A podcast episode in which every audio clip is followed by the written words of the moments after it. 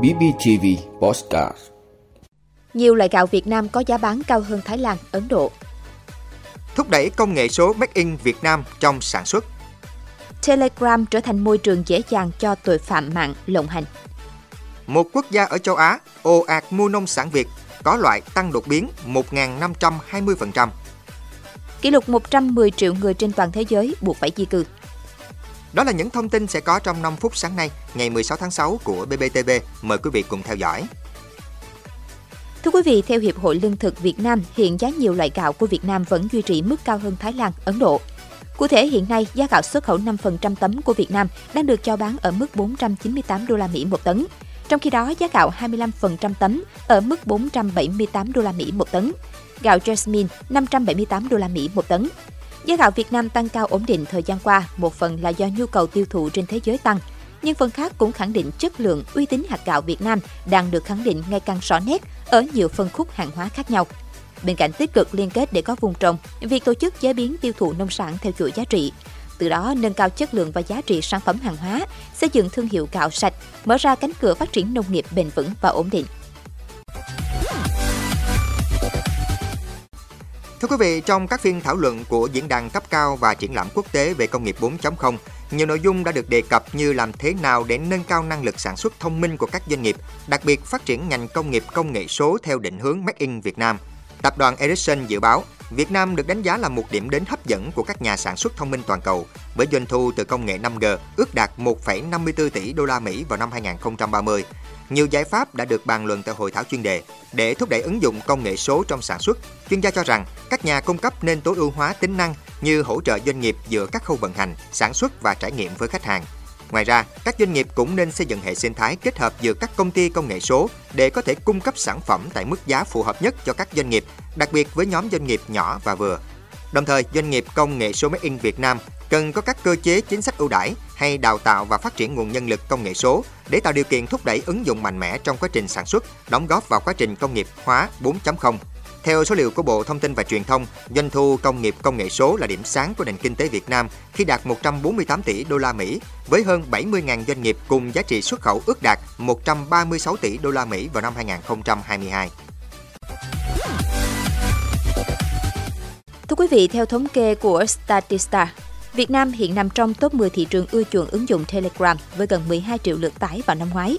Điều khiến Telegram phổ biến như vậy là nhờ việc ứng dụng này tính bảo mật cao, đặc biệt là khi người dùng đang ngày càng ý thức về bảo vệ dữ liệu cá nhân trên không gian mạng.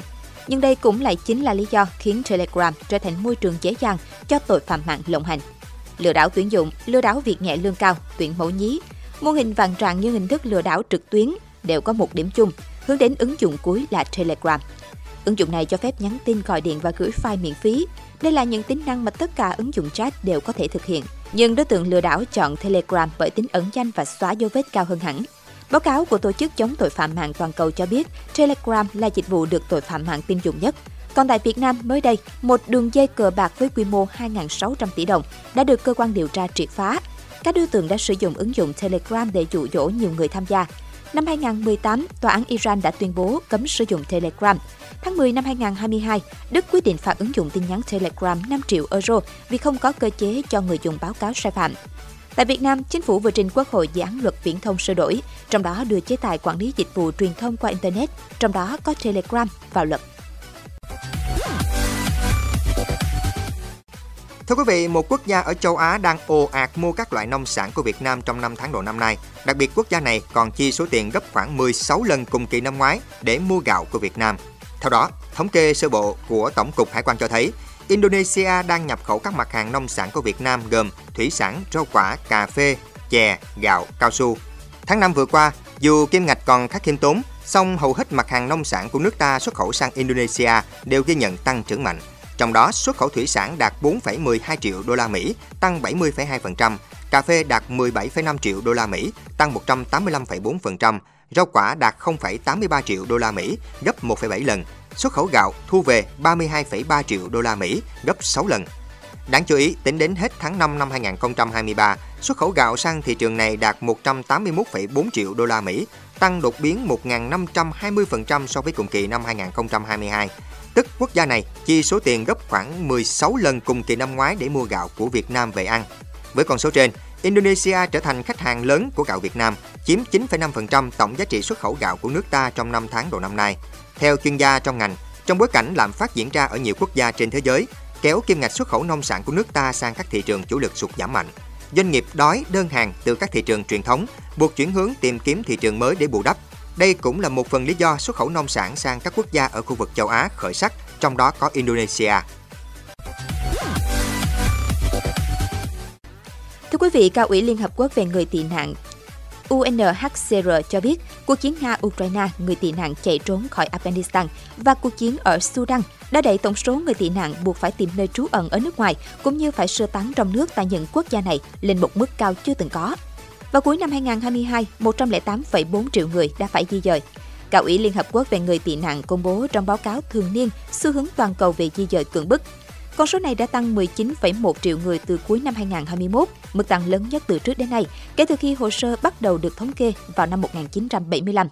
Kể từ đó, xung đột giao tranh ở Sudan đã dẫn tới nhiều cuộc di cư hơn, khiến tổng số người phải đi sơ tán trên toàn cầu ước tính tăng lên tới 110 triệu người vào tháng 5. Cao ủy Liên Hợp Quốc về người tị nạn lưu ý rằng khoảng 76% người tị nạn chạy sang các nước có thu nhập thấp và trung bình, trong khi 70% ở lại các nước láng giềng. Năm 2022, hơn 339.000 người tị nạn ở 38 quốc gia đã quay trở lại quê hương, trong khi 5,7 triệu người tản cư trong nước đã trở về nhà. Các quốc gia có nhiều người tị nạn nhất là Thổ Nhĩ Kỳ 3,6 triệu, Iran 3,4 triệu, Colombia 2,5 triệu, Đức 2,1 triệu và Pakistan 1,7 triệu.